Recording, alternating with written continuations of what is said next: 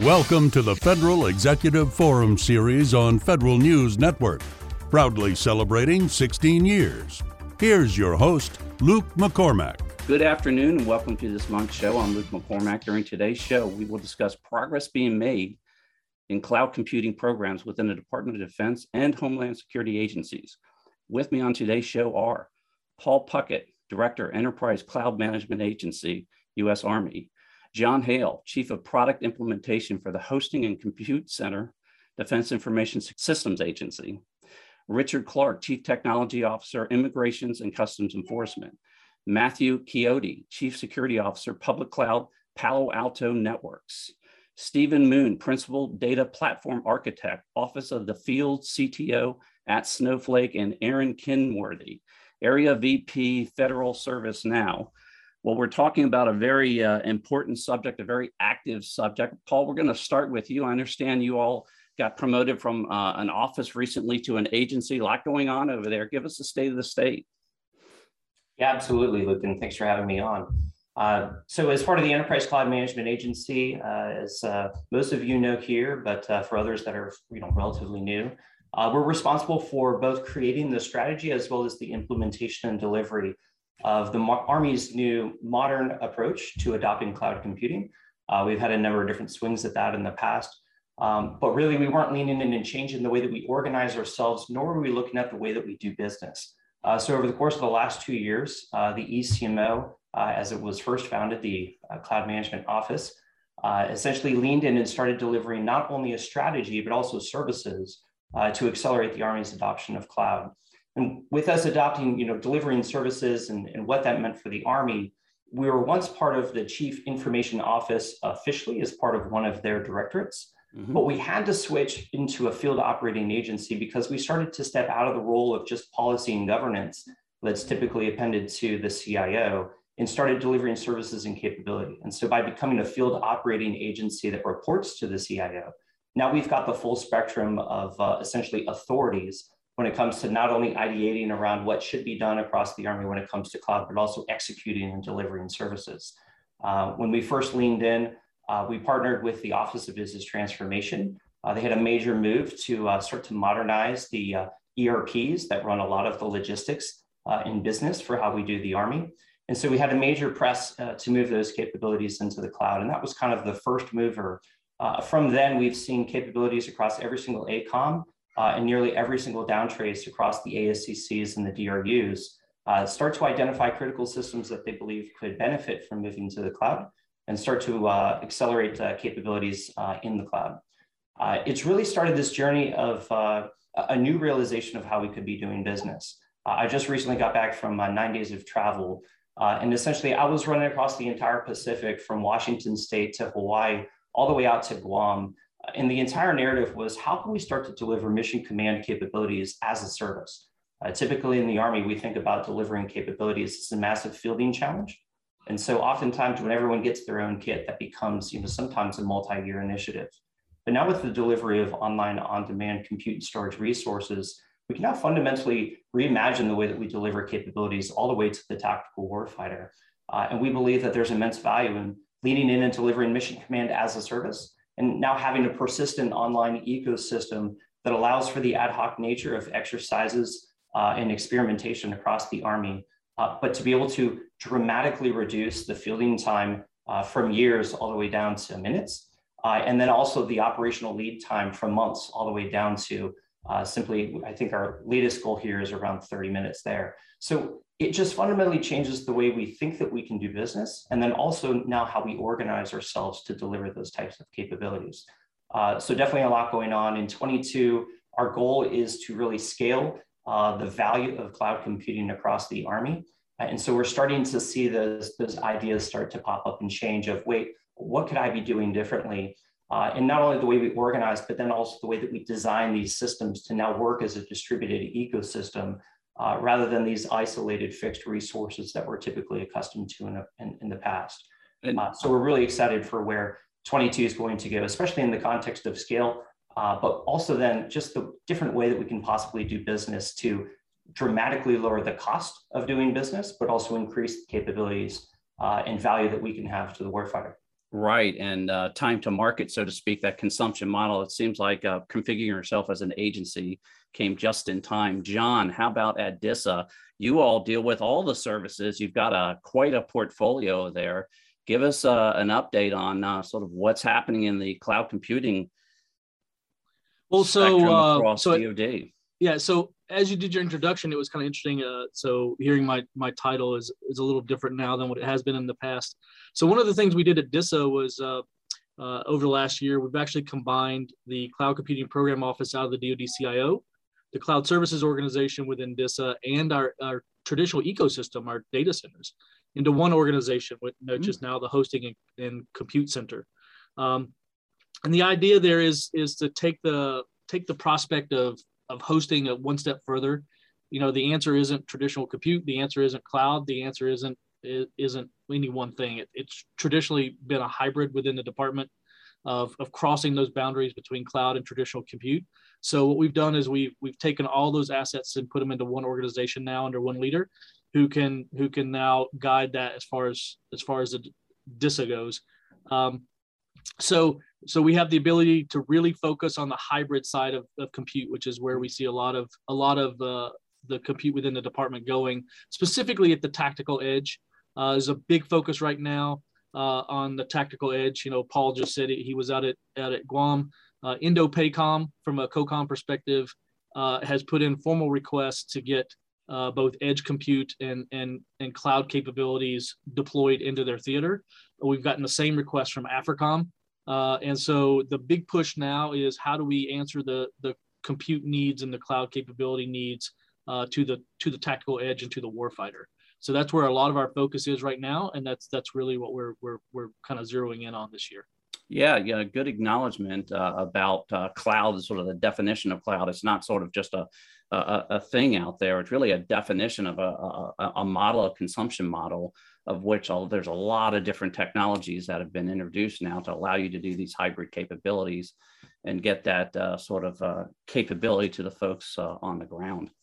Richard, how about over at uh, Immigration and Customs Enforcement? You all uh, shot out of the uh, the box like a, a, rocket and very aggressively moved some very sensitive things, I might add, into the cloud environment. Give us an update as to where you all are at this point.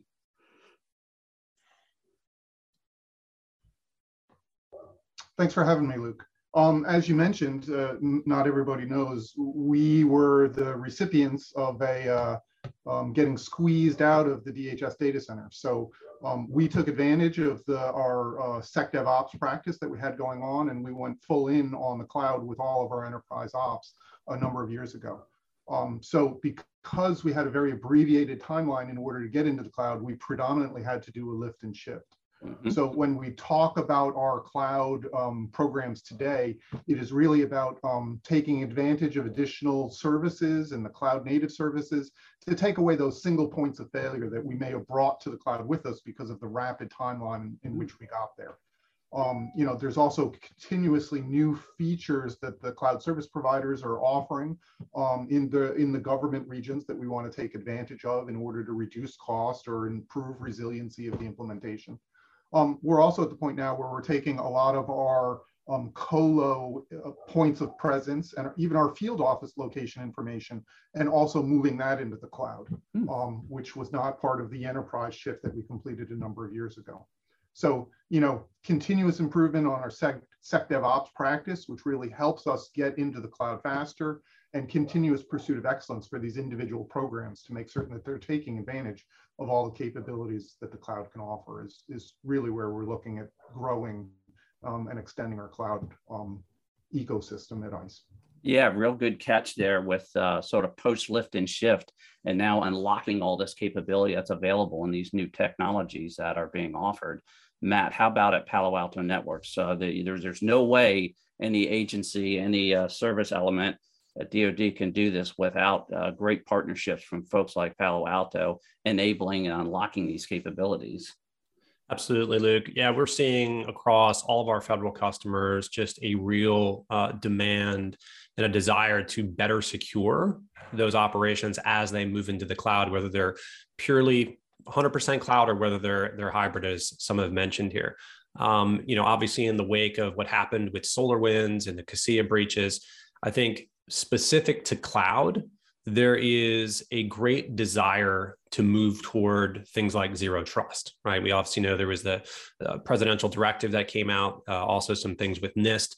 And so I think, although, you know, perhaps in previous years, there was a lot of talk around zero trust, the Kaseya and SolarWinds breaches really made that a reality. And we're starting to see customers get very serious about that in the federal space specifically when it comes to cloud because i think as rich just mentioned you know the first wave of migrations to the cloud really were primarily um, categorized around lift and shift but as applications become more modern and they become more cloud native there is a, a real uh, need based upon even some of the throughout research that we've done to make sure that those cloud native supply chains are secure yeah, you know, there's no question about it that uh, as we move into these environments, and, and again, undoubtedly, it's not just a pure lift and shift. There's always this blend, this this hybrid environment. You know that that sort of risk service at attack surface gets a lot more complicated. So uh, undoubtedly, um, those things are being accounted for as those decisions are being made. Steve, how about at Snowflake? You're just assuming uh, at, at some point that all of this is kind of coming together and now uh, all of a sudden you want to take advantage of all this wealth and dearth, uh, dearth of data that's available and uh, enter Snowflake. Yeah, yeah. So I, I think one of the biggest things I'm seeing though, just in, in general, is the uh, the advent of a lot of companies building on the cloud. Right, you've got to have the first iteration of you know cloud service providers. Now you're seeing a lot of companies build on the cloud. Right, so you know Snowflake's one of those companies, native, you know, born in the cloud, um, you know, cloud agnostic and all that stuff. But you know, we're a data platform company, a data cloud company, and so one of the interesting things we're seeing a lot of traction in is actually in uh, data se- data security. Not there's obviously security of the data, but there's also data uh, security data itself, right? So I'm collecting data from the edge, I'm collecting IoT data, logs, all these things. Um, and how do I share that in a secure way? Um, how do I allow other agencies to access that data? in a secure way while maintaining ownership of that data. Um, and so you hear terms around like data mesh and all these things, but really, really what a lot of uh, agencies are really asking for is how do we how do we share that data, maintain ownership of that data, um, but provide value, allow others to derive value out of that data. Uh, and so that's probably one of the, the probably one of the most conversations I'm having, honestly, within the last several months is around, um, you know, we're talking about next gen SIEMs um, you know, user behavior analytics and things like that. That um, you know, it's it's great that you're collecting that within your own agency, within your own department, but the, the real value is being able to see trends across. Um, and that's one of the things the cloud is enables, um, but it also, you know, having a singular point for all of that data to be converged in a way that you could still manage it within your own agency, but you're also able to share that data in a way that's secure. Uh, and so that's one of the probably the, the biggest trend I'm seeing in the, in the government. Um, and that kind of hits on, you know, some of the stuff that happens to SolarWinds and, you know, uh, agencies are realizing they're going to have to take a different approach to that. And so, you know, with Snowflake obviously being a data platform, it kind of lends itself very well to be able to do all that because it handles all those different types of data coming in, allows a single security model and all those things. But that actually dovetails back into my original statement about companies building on the cloud, you know, and, and the government's um, you know willingness to to use more SaaS type, you know, move from you know infrastructure as a service to platform into the SaaS model. Um, and really, what that allows the government to do is to add value, right? They don't they don't necessarily have to do all this stuff behind the scenes. That you know they can add value to their domain expertise. You know, whether that's you know you know immigration and customs enforcement, um, security or whatnot. So that's those are probably the two biggest things I'm seeing that are uh, starting to accelerate within the federal government.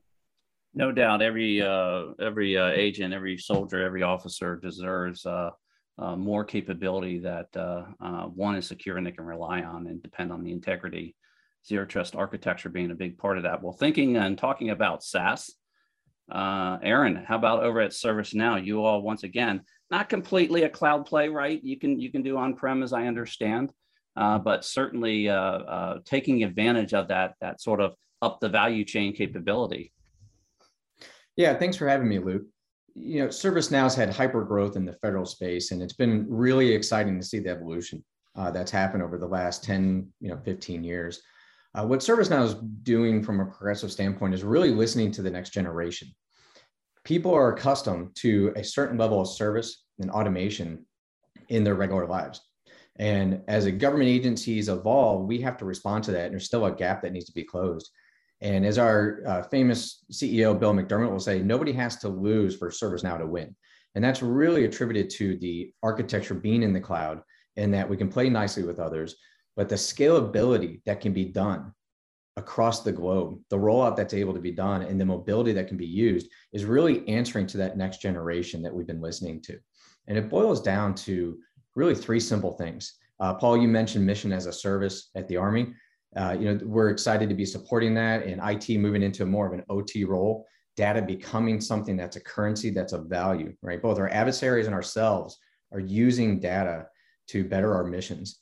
The next is everything is becoming a service, right? And so we as government agencies or as uh, enterprise uh, vendors need to be aware of the service that we're providing people. And you know you lose and gain constituents based on the quality of your service. And that's extremely important as we evolve into this next century. And the last and the most important and our ceo says this as well it's all about the people. Everything we do regardless of our mission has truly started to evolve around the people whether it's the well-being of our soldiers or the well-being of our soldiers families or the uh, government employees that we have or the people that we're serving it really comes down to the person's experience. And so cloud computing has as you said put rocket fuel on this and really accelerated the scalability the mobility that can be done and it's very exciting to be a part of it. Fantastic. Uh, john we want to talk about you you, you uh, came over the top with a lot of different activities going on over there give us if you will a specific adva- uh, example of a program that you'd like to highlight where the cloud computing has really enabled some capability so, uh, so one of the big things we're working on right now is what we call infrastructure as a code. Mm. Um, infrastructure as a code is a program which uh, which we we took uh, kind of what the cloud service providers were providing as native capabilities, uh, and we we turned it into something that the DoD can leverage. Um, you know, the old adage is you, you push button, you know, you, you get banana, right? And so the the the goal behind infrastructure as a code is to do that from a cloud perspective. So what we've done is we've we've come up with these uh, basically a set of automated templates and automated capabilities that a mission partner uh, can go into the cloud and actually push a button and basically get a, a an environment uh, that meets DoD standards uh, that uh, directly inherits in an e, in the eMASS perspective all of the security controls which the DoD expects. Um, and, and it's basically we don't like to use the term, but it's basically stigged in a box, right? And mm-hmm. so you get you get a set of servers that are pre-configured uh, and and and meet all of the DoD security controls necessary, and you actually get to inherit uh, your security controls from from our packages that exist within the security system.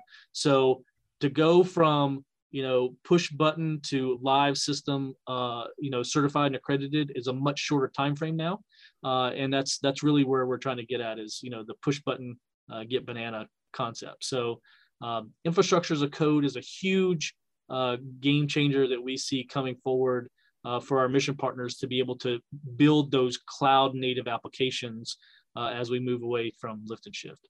No doubt, especially when you talk about the DevSecOps and time to market, uh, push button, uh, definitely the way to go. Maybe we'll even see if Richard can talk about ATO in a day. We'll see. All right, we're going to take a short break and we'll be back in just a moment. You're listening to the Federal Executive Forum on Federal News Network. DISA and DHS recently released best practice guides on hot topics such as zero trust, cloud security, and container hardening to help protect federal agencies from supply chain cyber attacks. Join us as Palo Alto Network's Chief Security Officer of Cloud, Matt Chiodo, talks to federal leaders about exciting new best practices for implementing zero trust principles in the cloud.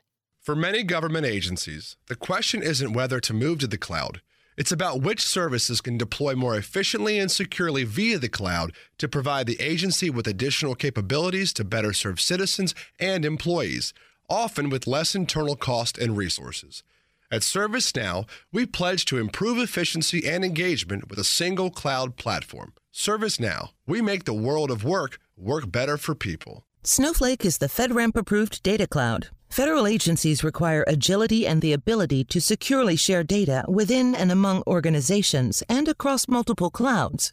With Snowflake, agencies can focus on putting data to use with unlimited scale and speed on the centralized data platform that satisfies the strictest compliance and security requirements. Start your journey toward data-driven decision making at snowflake.com/government. That's snowflake.com/government. Welcome back to the Federal Executive Forum on Federal News Network. We're talking about cloud computing at uh, the defense environment and at DHS. I'm going to throw it over to Matt. Uh, we're talking about specific programs that we'd like to highlight. Matt, I'm sure you have a, a, a wealth of those. Give us one that you'd like to highlight that has really you've seen sort of enable some some fantastic capability. Absolutely. Yeah. I mean, I'll talk about it uh, because of the sensitivity of it. Obviously, talk about it a little bit generically. We'll say this is within, sure, of course, within the DoD. It's about as specific as we'll get. Um, you know, we've worked uh, with this specific agency for a number of years now, and what they've done is, is they've taken a very cloud native approach to how they're developing uh, their applications. And what they've done is they've really standardized around uh, Docker, so with containers and Kubernetes. Mm-hmm. And what they've found is that by taking this this very modular approach, as I think it was John who mentioned before, you know, heavy use of infrastructure as code, heavy use of containers, they have very much made it so that getting the authorizations and meeting the uh, federal standards those are push button. I love the way John said it push button, get banana. That is an amazing, simple way to think about it. But we worked with uh, this agency for a time now, and they have been able to move so much, so much quicker. And, you know, we've mentioned, I think, Docker and Kubernetes before, really just how they are pivotal and a key part of cloud native architectures. But, you know, an interesting point here is, you know, one of the teams that I lead at Palo Alto Networks is our Unit 42 uh, cloud threat intelligence team. And they recently published a piece of research where they studied literally hundreds of thousands of uh, third party containers. And what they found is that 96% of those containers deployed in the cloud infrastructure contain known vulnerabilities. 96%. Wow.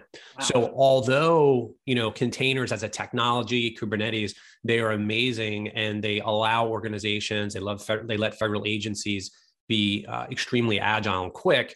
One thing that organizations have to make sure that they embed is the whole concept of shift left security, where if you have developers that are uh, creating new cloud native applications for you, that you make sure that you are enabling those developers to be able to create those applications securely. A lot of times, Luke, the, the security focus doesn't come until the application is already built and it's getting ready to be released into production. Mm-hmm. If you wait to that point in time, you've really given up a lot of the capabilities again that John and Paul were talking about, where you because cloud native applications, they're declarative. That means I can look at the code and I can know exactly what they're going to do before they're even launched you have an ability to inspect those from a security perspective and find those vulnerabilities and misconfigurations. So we've worked really closely with a number of agencies around doing just that, but we're still fairly early uh, in this game. Frightening statistic there, and uh, something that we certainly want to keep an eye on. Paul, uh, you uh, top lined a lot of capability uh, for, quite frankly, a very young agency. Uh, give us an example of a specific program that you'd like to highlight for the listening audience? Uh, yeah, if you don't mind, I'll, I'll give you two. Sure. Um, so one, yes, a small agency, pretty young. Um, we've only succeeded with partnerships across the Army. Uh, that was kind of the, the key thing coming in is like the only way we're going to be able to do this is to be able to find other people that want to do um, something a little bit different uh, and, and have an impact. Uh, one of those early partners was Army Futures Command, uh, the software factory uh, that stood up uh, was an initiative around how do we get soldiers, we talked about people being our most important asset, but how do we get soldiers who understand uh, how the cloud works, what the value of software and data is, and start to have them start to control a little bit of their future and solve problems uh, for soldiers by soldiers. Uh, and so a major partnership there where the software factory is now in their second cohort of uh, training soldiers. Uh, so they've got already uh, five product teams that stood up from the first cohort, and we've got five more product teams coming online here shortly.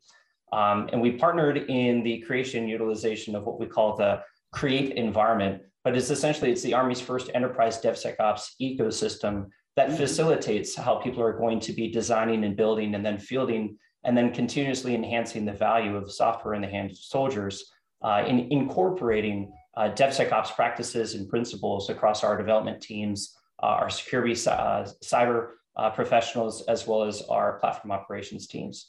Uh, and so I want to highlight them, great partner, just simply demonstrating um, just a new way of doing business, but more importantly, just how important it is for us to understand how software and systems shape and change the way that we, we can do business.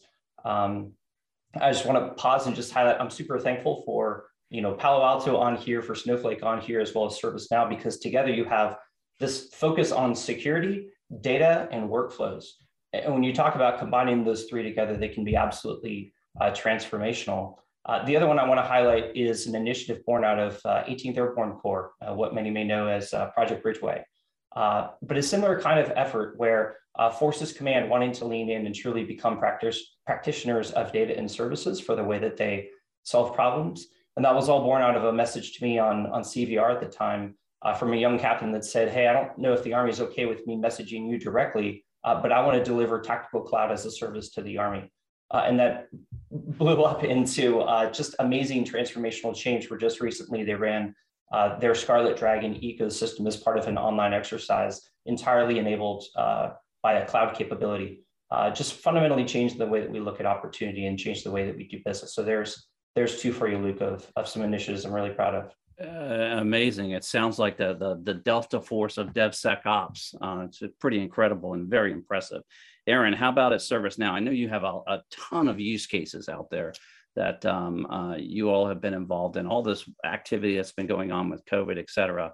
Uh, give us an example of one that you'd like to highlight for us. Yeah, I appreciate it, Luke. you know, we mentioned people being really the center of where service is driving uh, in cloud computing going forward. So one of our favorite examples, and I'd love to mention today, is uh, what's called ARMA, which is the Army Housing uh, application that was built on ServiceNow. You know, this is a, an issue that back in 2019 made it all the way to the uh, floor of Congress, right? Issues with enlisted housing uh, on base and, and just the conditions and the, the ability to, or lack of ability to report and the frustration if you, you know, think about it, you, the well-being being of our soldiers extends to our families as well. And so this was a major issue. Uh, very honored to know that ServiceNow was chosen to build an application not only to de- be deployed globally, which 10 years ago was not capable of doing it in a short order, but we also deployed it in less than three months. So now you have soldiers and their families able to use their mobile devices to take pictures of issues, report the claim. The claims actually get followed up on. Uh, the metrics have been incredible. Thousands of hours are saved, morale is improved, and you know we're just extremely proud to know that we have changed the lives of the servicemen and women that are protecting our country. And it seems small to solve something like that, but it's got such big impact to each individual that's really been something that you know we couldn't be more proud to partner with the Army on, and it's been a big success. No question. I mean, just the, these these I don't want to even call it simple because it's much more comprehensive of that. You know, uh, enabling uh, you know some capability in in uh, whether it's the service member themselves, their families, daily lives is a big deal, right? Uh, it, it's uh, I really do uh, appreciate that. Richard, how about an immigration and customs enforcement? You top lined a whole bunch of things there. Give us an example of one thing, one program that you'd like to to highlight for us. Well, you know, Luke, we have an investigatory data analytics program that is doing uh, a ton of stuff that I don't think we ever would have come close to being able to do if it was not for our movement into the cloud. Mm. Um, you know, CIO caught wind of an operational unit that was planning on taking a bunch of dilapidated old servers from a closet somewhere and standing up a little skunks work project down in a field office. And sounds very scary. we caught wind of this and you know we're able to partner and they were one of our early um, significant presences in the cloud. And it was really that partnership and um, the work together that we were able to break through on truly a large number of very sensitive data access um, requirements um, by centralizing it, um, by moving it together, you know, as Stephen, uh, as, as John talked about earlier, I believe, um, oh, I'm sorry, no, it was Stephen, with, you know, centralizing the data, making it more available was a capability that um, was lost in a lot of ways. Um, I think this, you know, was huge for us and it really expanded our ability to um, stretch the limits of what we could do um, and provided much greater um, analysis for our users. Yeah, taking advantage of that capability, that technology that's available, ensuring the security of it, and then enabling and unlocking that capability to your operators. That sounds like a win-win-win. Stephen, how about at Snowflake? Um, lots of examples there. Give us one that you'd like to highlight. Yeah, probably, probably, the most glaring, and this is kind of across federal, it really touches everybody, was a lot of the stuff we did with COVID 19 data. Um, you know, very early on, I mean, you think about the, there was, uh, you know, a lot of collection going on, but not much um, interaction uh, because things are happening, you know, real time. Um, and so we were able to set up, you know, through data exchange or, and, and data marketplace concept, you know, being able to allow researchers, um, scientists, you know, pretty much anybody doing it to share that data, expose that data, um, so they could do, you know, research, reporting, analytics against that in, in real time as it was being collected in, in some cases. And so that was kind of a game changer. Like you didn't have to like, you know, FTP it somewhere. You didn't have to send an email with a spreadsheet and all that stuff. You know, they were just collecting it where they were and then allowing that data to be accessed. And so as a result of that, we've seen a lot of interest in that capability um, in the federal healthcare space. Um, you know, and frankly, a lot of that uh, kind of bleeds over and you think about, you know, interaction with the states. And, you know, if you think about like, I'd use an example like Medicaid services, for example, you know, every state kind of has their own way of doing it, right? There's not one way of doing it. And then you have CMS and then HHS and, you know, how do you, how do you, um, you're not going to go into each state and necessarily tell them how to do it, right? Necessarily, but what you do need is the data, and so that that data sharing capability. I, I come back to that theme because that's really the what the cloud enables in a way that you know you, you don't have to do data movement, right? I can still do it in a secure way, um, but now I can deliver things to the consumer faster, right? And this a lot of this these cases the consumer is the citizen um, but you could think about some of those transposing into things like working with the VA, right? You know, delivering, um, you know, things for veterans. We're coming up on Veterans Day, and you know, veterans healthcare, for example, is a way that you know some of these capabilities can be transposed over into doing those things um, in rapid succession. But a lot of that was really, you know, a lot of lessons learned from how people were using that as part of like the COVID nineteen response to be able to share that data. Um, and so even with the Army, for example um, you know, really any DoD, you know, when you're working with like uh, federally funded research centers or you know, university federally funded research or university affiliated research, things like that, um, it's really a it's really a full force multiplier in a way to accelerate, um, you know, deriving the value out of that data. Being able to share it, uh, ensuring that there's a uh, an architecture, aka zero trust, so that you can maintain the integrity of it, extremely powerful. Uh, well, I want to talk about top priorities. Paul, let's start with you. Uh, no question that you've got some things on the deck. You you touched on 2022. What are those priorities looking like uh, for the for this year and the coming year? So like uh, John talked about, um, our ability to expand the availability of online on-demand computing resources globally is really uh, important. Um, understanding data sovereignty laws and some of the constraints that that uh, that and also the, the law of physics uh, kind of does to us when it comes to uh, access to cloud computing is really important. So understanding our on-premise architecture in context of you know an off-premise you know public resource uh, is really important. So I see a lot of 22 focusing on uh, truly what that hybrid architecture looks like and needs to look like for the DoD. Um, and I, I, really, I think he understates it, just the value of DISA reorganizing themselves around the CCPO, the cloud initiative, as well as the on-premise initiative, that all of these resources need to be seen as, as kind of a, a pool of resources when we're starting to dive into the definition there. Um, so I think there's gonna be a lot of that uh, investment, uh, a lot of that collaboration. I also think in the, in the flavor of zero trust, there's gonna be a lot of work across the DoD when we start talking about identities and personas uh, not just of people, which I think is the easy one that most people can wrap their heads around, but also the identities of our services, the applications, our data sets, not even, you know, just not just the devices and the users that we're so accustomed to. Because uh, I really don't think that any conversation around zero trust uh, should be happening unless you're also talking about the data itself. Uh, far mm-hmm. too often, I see zero trust focusing on you know people and devices and not caring about non-person entities uh, and, and, data, and, and, I think that that's a foul. Uh, so I think there's going to be a lot of work around that, and I also also think there's going to be a lot of work around now how do we extend kind of this um, software-defined ecosystem from a zero trust perspective, then globally on top of those cloud computing resources. Um, that's where I kind of think the whole entire DoD is going to be focused in for the Army specifically uh, we're trying to scale the value of, uh, of cloud computing to the total army. Uh, and so uh, how might we, uh, you know, is kind of the key question in the sense of delivering capabilities in a different way, leveraging cloud to its greatest extent.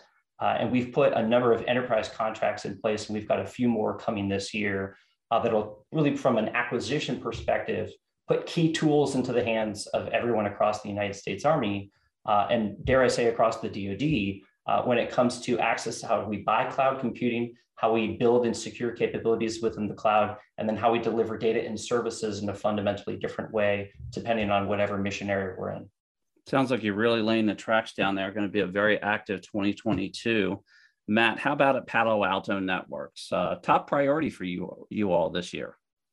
Yeah, I would say that you know as we look at um, FY22 some of the big things that we're focused on is continuing to educate the um, you know all of our customers commercial and federal around not only the advantages of moving toward cloud native applications but also the fact that you know you need to be keenly aware of the risks that uh, they bring there's always that uh, there's always that two-edged sword right with opportunity also comes risk so that's one of the big things for us and we we continue to do that uh, through our, our threat research, which we publish uh, very regularly. You can see any of that by just going to unit42.paloaltonetworks.com. You can see all that mm-hmm. research.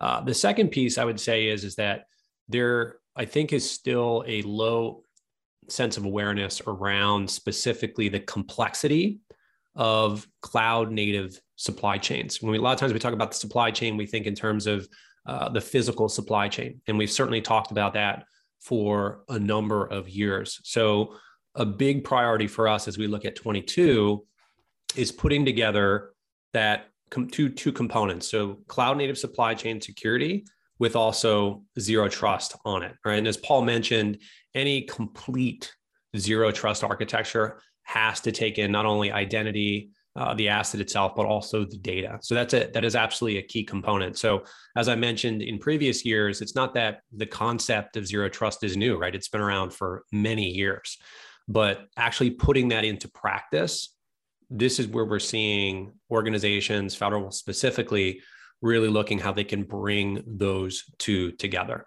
So those are those are some I think some big focuses for us as we move into 22, both the educational component as well as helping our customers to implement zero trust around the cloud native supply chain. No doubt 2022 going to be the year of zero trust, if you will. The executive order, I think, highlighted it, I think mentioned it 11 times. Um, so, uh, going to be a very active year in regards to that. All right, we're going to take a short break and we'll be back in just a moment. You're listening to the Federal Executive Forum on Federal News Network. DISA and DHS recently released best practice guides on hot topics such as zero trust, cloud security, and container hardening to help protect federal agencies from supply chain cyber attacks. Join us as Palo Alto Network's Chief Security Officer of Cloud, Matt Chiodo, talks to federal leaders about exciting new best practices for implementing zero trust principles in the cloud. For many government agencies, the question isn't whether to move to the cloud it's about which services can deploy more efficiently and securely via the cloud to provide the agency with additional capabilities to better serve citizens and employees, often with less internal cost and resources. At ServiceNow, we pledge to improve efficiency and engagement with a single cloud platform. ServiceNow, we make the world of work work better for people. Snowflake is the FedRAMP approved data cloud. Federal agencies require agility and the ability to securely share data within and among organizations and across multiple clouds. With Snowflake, agencies can focus on putting data to use with unlimited scale and speed on the centralized data platform that satisfies the strictest compliance and security requirements. Start your journey toward data-driven decision making at snowflake.com/government. That's snowflake.com/government. Welcome back to the Federal Executive Forum on Federal News Network. We're talking about cloud computing at Department of Defense and Department of Homeland Security. There's two huge agencies. And we're actually talking about priorities. I'm going to throw it over to you, Richard. I'm sure you've got plenty of those. Uh, what are the top priorities for you this year? You know, in particular, as it intersects with cloud computing um, and the technology, some of our um, priorities are really around um, better sharing and partnering, and in particular, sharing without making yet another copy of the data. Right when we, you know, when we talk about what's going on at the Southwest border and the need for sharing information from Border Patrol to enforcement and removals, CIS and Department of State, and even the military, um, we're finding that uh, you know the old ways of doing things aren't cutting it anymore. Um, and we're uh, taking advantage of what we can do in the cloud and with uh, some of these software as a service offerings in order to really um, expedite that processing. Um, you know, we're also interested, the technologist in me is very interested in things like containerization and, and serverless, um, because that will continue to provide, bring excellence in our implementations. Um, and as a number of others mentioned, zero trust uh, because of the, the prevalence that it's taken on um, you know, I really want to think of zero trust as a as a mindset change and a journey, and not just a destination or things to check off a to-do list. It really needs, like the cloud, it needs to change how we think about doing things, um, and make certain that it's all baked in as we go, um, and not just uh, you know meeting some metric or checklist that gets put down in front of us. Aaron, how about at ServiceNow? Top priorities for you over there? Yeah, thanks, Luke. And, and Rich, I agree with you. Zero trust being, you know, kind of the uh, the buzzword of 2022 and critical to everything uh, as a, a, common denominator. But to shift from that a little bit, just for uh, some other focus areas for ServiceNow, uh, Rich, you mentioned supporting the mission. And what's interesting, you made the comment of where's my data, and, and that's a that's a great question because it's a question not only are the government employees and our constituents asking, but also our adversaries. And so knowing that information is a currency and that it's something that's of value and getting it into the hands of the right people and protecting it from the hands of the wrong people uh, is going to be critical as we go forward this year.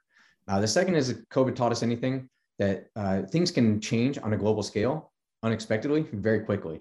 So low code, no code type of developments. Uh, Paul, you mentioned you know your software factories as well. Those are going to be critical successes, uh, not just for this year, but obviously going forward. That that really is the future. And then we mentioned the, the maximization of value for cloud. You know, we're doing a great job, but we're still we're using 21st technology like Zoom and ServiceNow platforms, but you can do an interview on Zoom and then go back and still do a manual paper process to hire the person after the interview. And so there's still a lot of evolution that needs to happen, but we're getting close and it's happening in a very rapid pace. And it's going to be uh, very exciting to bring the service, the people, the data all into one place. John, how about at DISA? Top priorities for you uh, this year and next. So, so, so we have we have a we have a couple of really big priorities. I already talked a little bit about the OCONUS push uh, towards you know pushing towards the tactical pushing cloud connectivity and and and edge compute towards the tactical edge for the warfighter. Um, you know, uh, uh, one of our big focus is is JADC2, which is the ultimately combining all of the command and control systems within the department together. We live we view cloud as a key enabler to making that happen.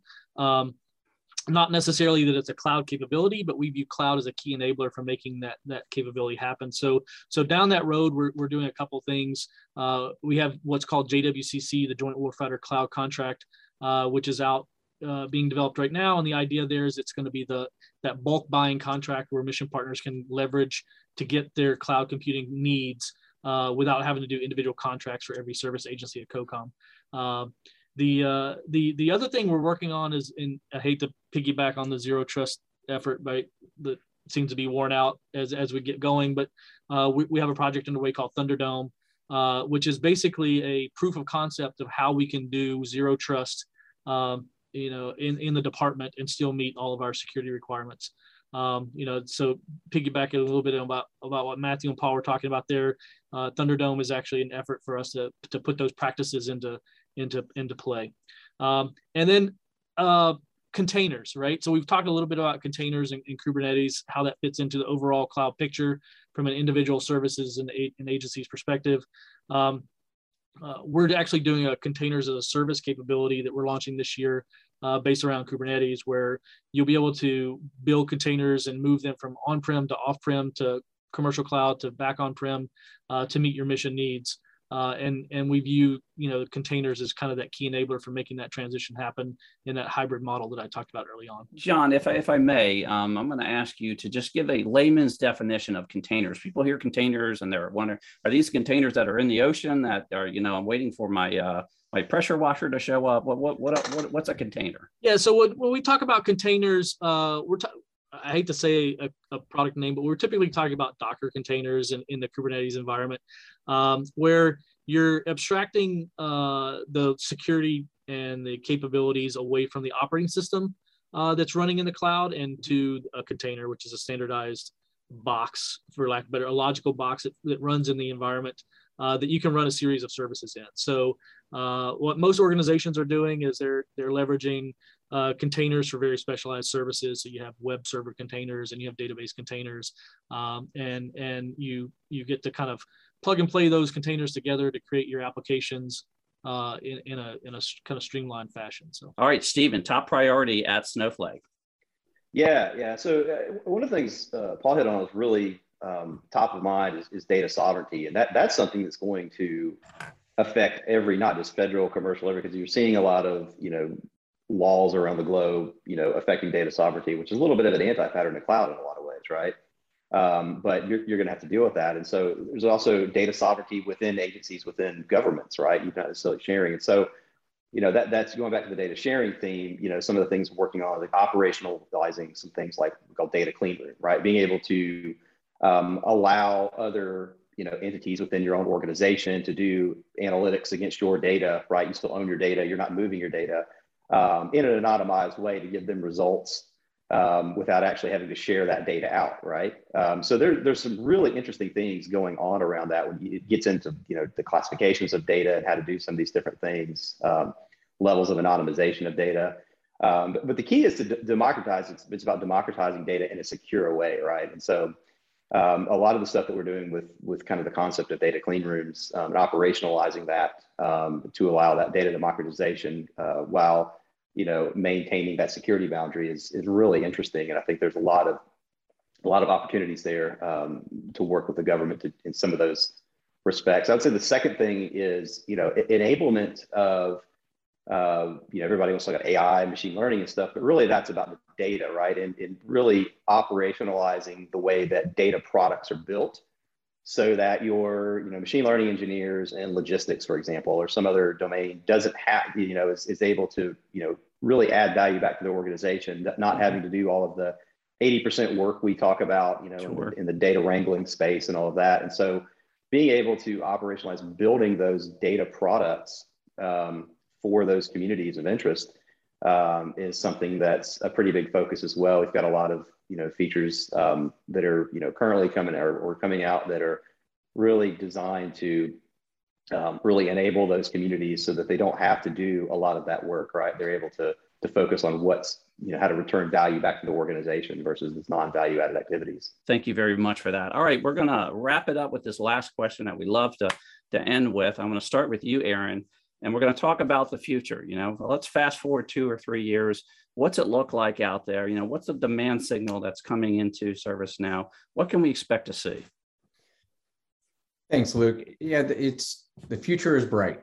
So we talked a lot about supporting the mission, IT moving over to OT, and, and the data being part of uh, the the value uh, that's going to be delivering a faster, better, more efficient uh, service, whether it's uh, the the military's mission or um, protecting our, our homeland with DHS everything becoming a service really means understanding the people and the non people assets and how they impact the service and how do we do that in a better manner with more efficient workflow automation artificial intelligence that's been mentioned today uh, as our you know ceo bill mcdermott says it's all about the people right so we got to take care of the people the experience that they're having uh, the competition that government has with hiring employees from commercial uh, the experience that we provide is going to be critical as we are seeing a shift in generations and a, a new group coming on that are used to mobile, used to automation. Uh, and we talked about zero trust being baked into everything. And then really it, it's about um, the, the, mission, right? How, how are we better enabling our federal agencies to go out there and uh, you know provide a better service, albeit whatever their focus is. So in the next couple of years with cloud computing, you're going to see it done on a global scale. It's going to be done at a rapid uh, speed because of low code, no code type of uh, uh capabilities, and it's going to be a pretty exciting time. Looking forward to that. Thank you, Stephen. How about at Snowflake? Uh, what's it going to look like? What's that environment going to look like? What's the capability going to be in the next two or three years? Yeah, I think I think the, the biggest trend, kind of building on the oper, oper, operational um, space. Apologize for that. Um, is seeing a lot of that getting more embedded into the business, into the organization. Um, mm-hmm. because you know, with a lot of these, I mentioned SaaS earlier on in the program. You know, a lot of these, you're you don't have that traditional IT function um, and so like with, you know, use the example of the product like Snowflake, it's really a no ops product, right? You're not, you don't have to be a database administrator necessarily to use it, right? That's, that's the kind of the point of it. And so you're, you're going to push a lot of um, the operational components of data, for example, closer to the mission, right? We're talking about tactical edge and things like that. We are doing um, where people are actually supporting the organization um, in technology in a lot of ways is just the enabler of that, right? And so with a lot of the tech, like in the in the direction we're going, it's really in that no ops model where you know you just there, there's not a lot of maintenance overhead, right? And so it's pushing it closer to you know it's like logistics in the army, for example, or um, you know an, an, HR function or a mission function or something like that. Um, and so you're going to see um, decentralization of some of that, right? And which actually leads back in kind of the data sharing discussion. Where now that you're mm-hmm. decentralizing some of that, I still need to be able to get at that data where I don't have to move it, but I want to democratize it in a secure way. Um, but I think you're, you're starting to see a, a convergence of a, a, lot of the technology within the organization and, and, kind of starting to dissipate from necessarily like a central IT, for example. Matt, um, uh, what's it look like? How do you stitch all that together and make sure it's secure? Yeah, I mean, I think you know the future for for government services is that they are going to look more like what our major SaaS platforms uh, today look like: ServiceNow's, Prisma Clouds, the Office 365s. And I think the reason that you know those SaaS platforms have been so successful is that you know they've efficiently met the need of the user and they allow them to do it in a way that's that's secure. Uh, so if you look at what the large SaaS providers today give you, that's really going to be a picture of what we see the movement to cloud to look like specifically for government services. And i think as paul mentioned you know this entire process is it's not really it's not really just about deploying cool tech but it's actually modernizing the organizational practices and structures. That's why when i hear about what uh, what is being done in, in disa with combining different functions that is really what this whole move is about. It's not just you know kubernetes and, and docker and all these fun pieces of tech. Certainly they are enablers uh, but I think it's actually the organizational uh, change component. And I think as we as you go down that route, we have to remember that you know there will be an increased reliance on uh, third party supply chains. That's just a natural part of this kind of ecosystem. And one one you know interesting anecdote I'll bring up is you know our our threat researchers they did a a hands-on uh, red team exercise about two three months ago on behalf of a large SaaS provider, and it only took them three days to discover a critical software development flaw that could have exposed the customer to an attack very similar to that of SolarWinds and, and Kaseya. So I think you know we've got to keep those types of, of, of risks in mind as well as we as we go through this. But certainly uh, there are opportunities uh, to utilize cloud native architectures, but at the same time keeping those risks in mind make sure that you have the visibility around that entire cloud native supply chain. Richard, how about an immigration and customs enforcement? If I'm a freshly minted agent or officer coming out of the academy, are you're going to hand me a firearm, a badge, and a PDA and say, go off and do important things. Um, how's it going to work in two or three years? Absolutely, um, we're going to do that. Um, mobility is a big part of what we're doing uh, now and looking at in the future. You know, consistent with a number of the other comments here of whether it is no ops or, or optimization of services and containerization. You know, we're the, the technology is going to continue to advance, and whether we go to containerization or even serverless, we find we can cut out even more of the supporting infrastructure. You know, one of the things that I think will be interesting is as was also mentioned, I think we need to bring along the additional supporting services, be it acquisitions or security or scaling, so that we can um, get the entire government organized into procuring all of these services by the drink. Um, you know, we're even talking about, well, a lot of our data scientists today have to spend an enormous amount of time setting up their laptop in order to do the work that they want to do. We want them to go to a website and just have it all there contained within the cloud so that we can further reduce any likelihood of breaches. Um, so, you know, the optimization and catching up all of these pieces up across the enterprise, I think is where we're going to go and how we'll ultimately deliver faster to um, our customers or the the government services. John, how about at? You have a daunting task over there. Uh, paint a picture. What's it going to look like? What's the what, what's the vision, the intent over the next two to three years? So a, a, lot of what I talked about today has been really the the closest wolf to the sled, which has been focusing on how do we fix infrastructure as a service uh, capabilities in in the cloud, right? Uh, and when we talk about IaaS, we're talking about things like containers, and we're talking about zero trust, and and all those kind of functionality that we've talked about. Um, and that, like I said, that's the nearest wolf in the sled, and that's what we're really focused on. But when you talk about the future, right? What we really see is is is to piggyback on what the other guys were talking about is, SaaS uh, software as a service is really where we see the department going from an overall cloud perspective. And things like our our you know our our DEOS capability at the defense enterprise office suite um, you know throwing putting out putting out office 365 to the entire department of defense um, you know that's just like the first step right? And and as we piggyback on that and continue to roll out more and more capabilities uh, you know once again based on things like ServiceNow and other software as a service providers um, that's where we see the department going, right? I mean, 10 years ago, uh, you know, the uh, department leaders would have never thought about trusting commercial mission partners with their data.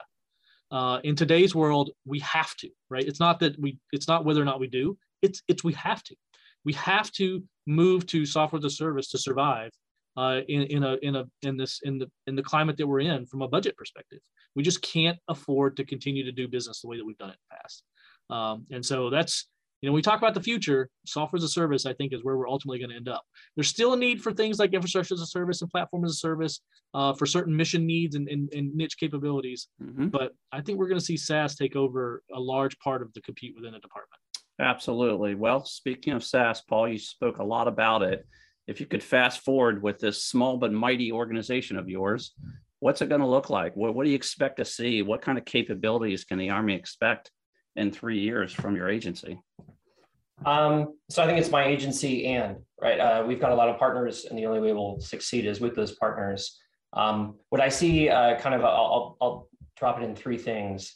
Um, first, I think you're going to see the Army and really the DoD start to lean into delivering mission capabilities as a service, like across the entire spectrum. And where we're, we're leveraging infrastructure or platform or SaaS uh, to do that, um, kind of to a degree irrelevant but starting to deliver a capability built once that's scalable for many, that many can consume as a service, that starts to eat at some of the common things that we do across our business, our intelligence, our enterprise, and our warfighting mission areas, uh, I think is going to be a way that you start to see ourselves start to organize because far too often we're duplicating effort and services across every single one of those verticals.